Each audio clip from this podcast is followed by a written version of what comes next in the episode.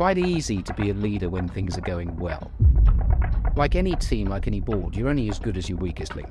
And I'll say his name. And his way was about winning today.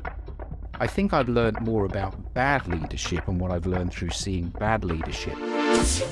Welcome to the Lunch at Work podcast, where we talk to experts about how to make workplaces better.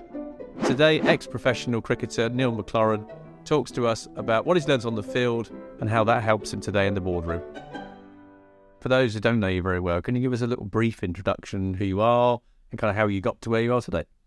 Uh, I guess my potted history uh, left school, didn't do brilliantly academically because sport was my life. So I bluffed my way through my academic uh, side of school. Hmm. Played professional cricket for four years at Middlesex, which was a great honour. So straight from school, I sort of treated that as my university, as it were, my four years. Uh, then I got into business in the hospitality industry in the late 80s, 1988. Uh, ended up selling that business in 2003 with no intention of hanging around for too long, but eventually did, I think, 11 and a half years. And I guess the last sort of four or five years or so have been more sort of non executive roles, advisory roles, working with various businesses, one of which is BM. Uh, so I've been with you guys four years or so now. It's about that, yeah. Most of it through COVID. Uh, but again, lots of fun, lots of changes, as we know, but a fantastic business with a great soul, which I uh, which I love. Yeah, the COVID times were not good. We were always on screens together, so it's got nice to be in the same room now. Yeah, we were, and it's it's amazing how we've all adapted, isn't it? You know, when it first came in, it was like the world had come to an end, wasn't it? But you know, we are very resilient people, especially in the hospitality industry, incredibly resilient. Uh, I think it pulled everybody together in very very tough times. Uh, and look, you know, it seems like a bit of a distant memory now, and uh, and on we go. So a lot of sports people seem to do very well in business afterwards. Why do you think that is? What what is it about being in sport and doing well in sport that kind of sets you up? Or is there is there a link? I'm assuming there is because it seems quite common. Um, yeah, I, I I think there is a link, certainly from my perspective, and I sort of draw a lot of analogies from different personalities, analogy between the boardroom and the dressing room, uh, going back to my, you know, not being great academia and doing a lot of stuff with within the sporting world, always in the dressing room from a very young age, and like a boardroom, you know, you have a captain who's your leader or your CEO, you have your coaching team, which might be your non-executives, and then you have a load of sometimes quite disparate individuals. Uh, and I think there are lots of analogies between a dressing room, as I say, and, and, and the boardroom. That you know you have to deal with different personalities and bring the strengths out of those individuals, so you all are together and working as one. So I think I think there are lots of similarities between business and and sport. Uh, a lot of it is very simplistic. It's communication. Uh, it's having a very clear strategy that everybody around the board table and everyone in your business, similar to around the dressing room, buys into. And I think if you look at certainly I'll take the English cricket team at the moment. You know, cricket is a great love of mine. I think we won one test match out of 17 uh, up until about a year ago and came back from the Caribbean a year ago. Everyone was at a low ebb. And just with a change of personnel and a change of philosophy and strategy, have now been, I think we've had lost a test match, about 12 test matches, with a very simple, clear change of philosophy and strategy that clearly everybody in that dressing room has bought into. And if you then take that to business, and I would hazard to guess, I work with half a dozen or so different businesses, and I sound like a broken record. You've got to bang on about the strategy, having that absolutely agreed and bought into by every stakeholder within your business. So I think there are numerous analogies and similarities between business and sport. Because the disparate personality made me smile because our board does have very different personalities, and Angus and I, you know, it's the joint MD with me, famously have different personalities. That's Yeah. why I think it worked. So, so I suppose my other question is around having been part of a team in the cricket world. You know, how has that helped you as a leader in terms of you know, skill set that's migrated and like you've just given that analogy around the uh, the England cricket team and down doing well with that change. Yeah. Yeah. What what did you learn from being a cricketer that you brought? I think it's interesting. I I learned a lot when I wasn't captaining, when I was in the dressing room, but I wasn't a leader. And I had captained sort of age group sides and at school, but that was more what I would say recreational. You know, you then go into a professional cricket environment, which is very much results driven. It's all about today. And actually, when I joined the Middlesex staff in the sort of early mid 80s, they were a very, very successful side. You know, they were winning championships, they were winning one day cups and everything else. And I went in as an 18 year old kid, and we had a very famous captain who went on to captain England. But what I did learn as a young one of the things I learned, rather, actually was, in my view, how not to captain. Quite easy to be a leader when things are going well, right. and Middlesex was going well. But what wasn't happening, and I've talked to the guys that I shared the dressing room with since I left, there was no real desire to support the youngsters and welcome them into that environment. It was almost as if we were a threat. And I don't believe it's a coincidence when, when the elder guys retired, Middlesex went through a bit of a void, so a performance void, for about a six, seven year period afterwards. And I do believe that's because the younger individuals there were treated more as a threat right. rather than a leader embracing. And again, you take that analogy back to business. You know, you are like any team, like any board, you're only as good as your weakest link. And we all need to be managed differently. We all have different personalities. And I'll say his name, Mike Gatting. He's a great friend of mine now. Yeah, I get on very, very well. Hugely successful cricketer, England captain, won the Ashes in 85, six in Australia, etc. But Gat did it his way. And his way was about winning today. And that's fine. You know, we get that.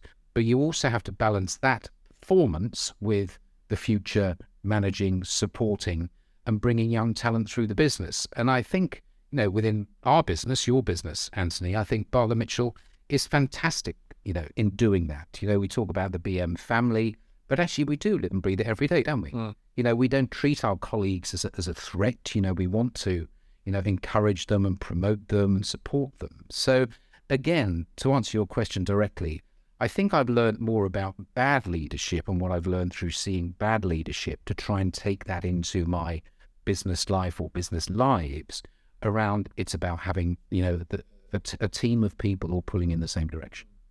And that legacy piece is very important in terms of the responsibility, I suppose, as a leader to to share what you know and bring on new talent. Yeah, I, I, I think it. Yeah, I'm sure it is, Antony. And you know, and if you're a leader, you're a CEO, you're a joint MD in your role. Actually, the clever ones have better people around them. You know, whether Steve Jobs was quoted as saying, wasn't he? The clever thing I did was always get cleverer people around me. Yeah. So it's embracing that, you know, broad talent pool to sort of benefit the collective good of the business. Because a business is never about one individual. Yes, there might be a front woman, a front man, a front whatever, but it's you know, so it's around the collective team that are all pulling in the same direction, which is again comes back to strategy. And we spend a lot of time talking about strategy within BM, don't we? If you don't have a clear strategy that you communicate out to all of your team members, you probably aren't going to go anywhere fast mm. in a very fast moving world, which we all live in. Do you miss Chris uh, being a cricketer? Is it a, a big loss in your life? How I well, I, I worked around sport when I stopped playing for, for nearly thirty years, so I sort of kept involved with sport, but more the commercial side of sport. Yeah. Um, I don't miss the physical playing of it. I have to tell you Read it, and I, yeah. and I sort of stopped playing uh, club cricket, minor county cricket, sort of reasonably competitive cricket in my mid thirties family and everything else. And I was also working a lot of weekends in that sort of sport hospitality side of things. So, but I do miss the dressing room and, you know, the, the great buzz of either winning or losing. You know, winning clearly the buzz in the dressing room when you won something is euphoric. It's fantastic. Yeah, brilliant. It's like winning a new contract in a in contract catering. You just get that you know that real buzz. So I do miss that. I miss the dressing room, but the physical playing of it too old and blind, and my knees hurt. as well, sadly. This podcast is powered by BM Caterers. Contacting BM is the easiest way to start your journey to a better workplace experience. Click the link in the description for more info. Did you see the game change though? Because it used to be like it was a sport of kings. It used to be called, didn't it? At one stage, I'm guessing it became very commercial and uh, continued to do so. Did you see, you know, in your career and since, have you seen a big change? Yeah, uh, yeah, big change. Yeah, um, and I'll give you an example. So if you were 12th man for the first 11, and, you know, a huge privilege to be in the home dressing room at Lord's Cricket Ground, which was Middlesex's home ground, where clearly the England players uh, base themselves during Test cricket, one of your duties as 12th man was to do the drinks Right. after the game. And you would go up to the bar and the restaurant and you'd go round at tea time, round the lads, and you'd say, What are you having to drink after the game? And without a word of a lie, in the mid 80s, the drinks list probably compared, composed of five pints of lager, a bottle of red wine, two gin and tonics, and a couple of pints of bitter. You now go into any dressing room in any sport, and you won't see any alcohol going down Yeah. straight after. So, has has the game changed? Yes, the game has changed a lot. Uh, I think one of the things that has changed sport broadly, cricket specifically, is Sky Television's investment in sport. Uh, we didn't have 2020 cricket when I played um, in, in all those years ago. I think that has been transformational for world cricket, different audiences, more female watching, more kids watching. Fantastic. Because sport survives on sort of main revenue streams, which is media broadcast rights, sponsorship rights, ticketing, and hospitality revenue. And sponsors now will want to get involved in sport if it has a very diverse appeal. Right. And if you look at the 100, which is our English domestic, um, it's not actually franchised cricket, but domestic cricket here, which is always in August, the audience, the differentiation now in the audience coming to watch that sport is fantastic. That then appeals to a wider group of sponsors. Mm. You know, because when I was playing, it was tobacco sponsors. They can't sponsor sport back anymore. Not anymore. No. Alcohol sponsors, they still do, but it's usually around alcohol free, zero, zero, et cetera, et cetera. So, you know, but if you have a wide target audience, that's who sponsors want to, to get hold of. Uh, so the game's moved on. It's it's more professional than it was. Of- it- looking back over my hopeless cricketing career for, for four years, it was more it was more fun. Right. And I, I'm not saying they don't have fun now. I think they do have fun, but it's it's far more professional uh, for all the right reasons. More business focused. Yes, yeah, and I, and I think that, you know, I, I have to say when I did my four years, I I sort of knew hand on heart, and this is another reason I'll come back to about leadership. By the way, I never thought I was going to quite make it. Why did I think that? A lot of people were saying, you know, you're talented enough, you've got all the talent, but in in sport, professional sport, you can have all the talent in the world, but if mentally you're not quite right, you probably won't go anywhere. And looking back, the, the, the Mike Gatting era of Middlesex, a phenomenal um, era for, for Middlesex cricket, it was sort of a bit of fear of failure. You know, if you don't score, you're going to be dropped. You're going to be left out. Now, that's one management style, isn't it? Fear, you know, managing by fear is, is one form of management, which personally I don't buy into. I'm more of a collective, right, come on. It's about glass, you know, glass half full rather than glass half empty. Yeah. It's about encouragement and promoting. But we all have our different styles, Antony. And that was, um, that was one of them.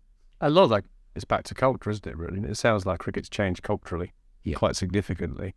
And how have you, or have you, taken that sort of knowledge of culture change and things into your business world? It's a good question. Yeah. 30 odd years ago when I played, no one ever talked about the world, word culture, hmm. really. And in the 70s and 80s, we were in a different world than we are, we are now for lots of reasons, some good, some bad, but, you know, things move on. So culture was never really a word. You know, team spirit hmm. were the words, you know, in a dressing room that we were all together when we went out on the field of play. I think the reality was then, and from what I saw or was part of, we weren't really. There were definite factures within the dressing room, Right. which again, not unique to Middlesex. Surrey were similar to us, our big competitors south of the river. They probably had a more fractured dressing room than the Middlesex did. Whereas I think the world has changed and moved on, and, and culture and everything that goes with that. But it's no longer a word, it is deep rooted, you know, and, and I think that all those, you know, equality, diversity, inclusion, ESG, the environment, everything now, businesses do live and breathe those. You know, it's no longer a tick box agenda item. You know, you live and breathe those values. We do within BMs. You know, it's always top of our uh, agendas, and it, but it's not a tick box. And I think that's something that is very, very positive. It's not going to go away, thankfully. I think it's hugely important. But yeah, so we were more team spirit than culture.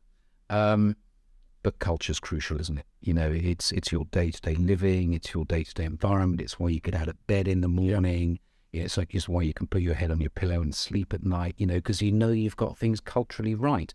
And sometimes, and I think one of the things that COVID has probably has probably been good coming out of COVID is I think those values have been accelerated within business. And I think it's not necessarily, and I hope I don't sound commercially naive here, I think it isn't all just around the bottom line now. There's far more important things that businesses should be doing. And if you get those right, do you know what you'll do? You're going to make some money. Yeah. So I think those I think those values, that culture has changed. I think COVID has accelerated that from what I see. I'm sure what we see in, in, in our business, Antony.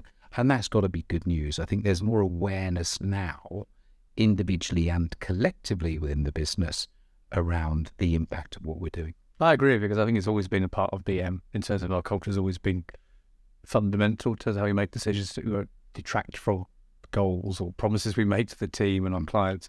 But I agree with you. I think that was probably the one plus COVID, if you can find one. It, Yeah. it did bring that yeah, to the fore a lot more, Mm. and it was much more evident. And I think it became more important to certainly our teams, but also our clients as well, because as you know, we, we're quite strategic in who we work with. We want a, a partnership approach, and you always look for cultural alignments, you know, to make sure that it's not going to be just about the commerciality. Yeah. It's And I, I I think that's key. You know, partnership. We talked about it yesterday, didn't we? It's sort of a bit of an overused word, isn't it? It's an easy thing to say we have a great partnership, but actually, partnerships are lived and breathed every day. And again, that comes back to strategic alignment, doesn't it? Yeah. You know, we've all got the same objectives, we've all got the same goals and ambitions, and we'll work together to deliver them. And it, you know, when I met Wendy years ago, Wendy Bartlett years ago, and she asked me whether I'd come on board when I sort of stopped doing normal stuff, I suppose. Uh, one of the main attractions was everything that I had heard and seen about the BM family, and it is lived and is breathed every day. And long may it continue. and the family aspect's very important. Uh, and I think another, I suppose, buzzword trend has been well-being. You know, for employee well-being has been a big part of I think, our culture for a long time. But it's certainly something now we have to consider when we're attracting new people. I just wondered if that was something you saw in sport back in the day. In terms of, you know, did you feel like you were well looked after as your well-being when you were thinking about leaving cricket? Was there any support? Was there any? You said about the, you know, the mindset was that you didn't feel like you were going to be a big, big success in cricket and that held you back, presumably. Do you think nowadays that would be a different approach for the team and the, the coaches and the people around you? Would there be more support? Uh, there certainly is now. Yeah. From what I see in, in, in, in sports, you know, when I was, was, was playing, paid to play professional sport, there was very little support, if anything. It was pretty much a sink or swim mentality. And I know that sounds dreadful, but it's fact. Mm. That's sort of how it was. And in those days, it was just the infancy of things like what's now called the, the Professional Cricketers Association, which looks after all present and past professional cricketers. And they are there to advise, support. Um, also, it's the benevolent charity of, of, of cricket for ex athletes. But that only literally started, funny enough, PC only started when I played. You have the RPA, the Rugby Players Association now. That didn't exist 35 years ago. So, again, as the world has moved on, there is more support around professional athletes. But sadly, when I played, there was there, but there was nothing. You know, you might you'd have your mates in the dressing room, and you'd probably console each other in the bar or the hotel the evening after if you'd lost or got naught or whatever it might have been. Outside of that, there was no support structure whatsoever. And as you say, within within BM, and I think in, in business broadly now, there is far more support um, because, as as you know, as you are, you know, employing 700 odd people now across BM, you have to take those responsibilities very, very seriously and live and breathe those every day. You know, we have a duty of care, and we do within our business, as you know, we take that very seriously. So I suppose it's that mirrored change in culture in sport and in business, really, because I don't think you probably got that level of support in work, the workplace at the time either. I, I just, It's, it's evolved, I think, over the years. I, I think, yeah, it has. And when I left and we started our business in the late 80s, our hospitality business, you know, we, we built it from the, the bottom up and we grew. We were never a large organization. We only had 20 odd employees at our, at our zenith. Uh, and we sort of felt our way. And you look back at it now, Antony, you go, good God, you know, real seat of the pants stuff. And we we had no sort of HR support or anything else. So you've had a owner managed environment for whatever we had it for, 16 years or so. Then went into this huge lumbering animal. And all of a sudden you've got an HR function, Mm. which we never had before. Um, so yes, the things have moved on, and thankfully the world has moved on. And you know, we treat don't treat our employees as numbers, do we? Hmm. Uh, how long may that continue? I mean, the world moving on has certainly been clear the last couple of years when it changed beyond belief, and thankfully we're getting back to normal now. Well, carries on changing. So, what do you think is your big sort of focus area personally for the next year or so? What's your big sort of driver in life or in business? I th- well, in the roles that I've f- fulfilled, it's again trying to support the businesses. I say non-execs and coaches. I think is sort of a bit of an analogy between sport and business, Yeah. business and sport. It's to support the management teams within any of those organisations, uh, very much with an eye on people. You know, however quickly the world evolves in tech and AI and everything else in this fast-moving world, we're a service business and it's about people. Now, we might, you know, not have people on a till in nine months' time, a year's time, so, you know, because of all the automation and technology advancements and everything else. But I think as soon as we lose sight of people in any industry, broadly, that I'm involved with anyway, Yeah. Antony, I think it's almost the beginning of the end. Now we have to find a balance, of course we do. So we need to embrace technology and everything that goes with that. But as I said before, and you know, one of the great attractions around BM, as an example, is that it is very, very much a people-focused business, and long may that continue. So I'm sort of sounding a bit political, but to answer your question, strategy, keep banging on about strategy and making sure that everyone understands the strategy of the businesses that I'm I'm sort of involved with, and people. I think it's fundamental. If you get that right, you'll work out how to make money. Thank you, Neil, for your time today. Not at all. Thank you for sharing your sort of correlations, I suppose, really between sport and business. Let it waffle, really. No, it's not. No, not. Thanks Thank very you. much. Appreciate it. Thank you.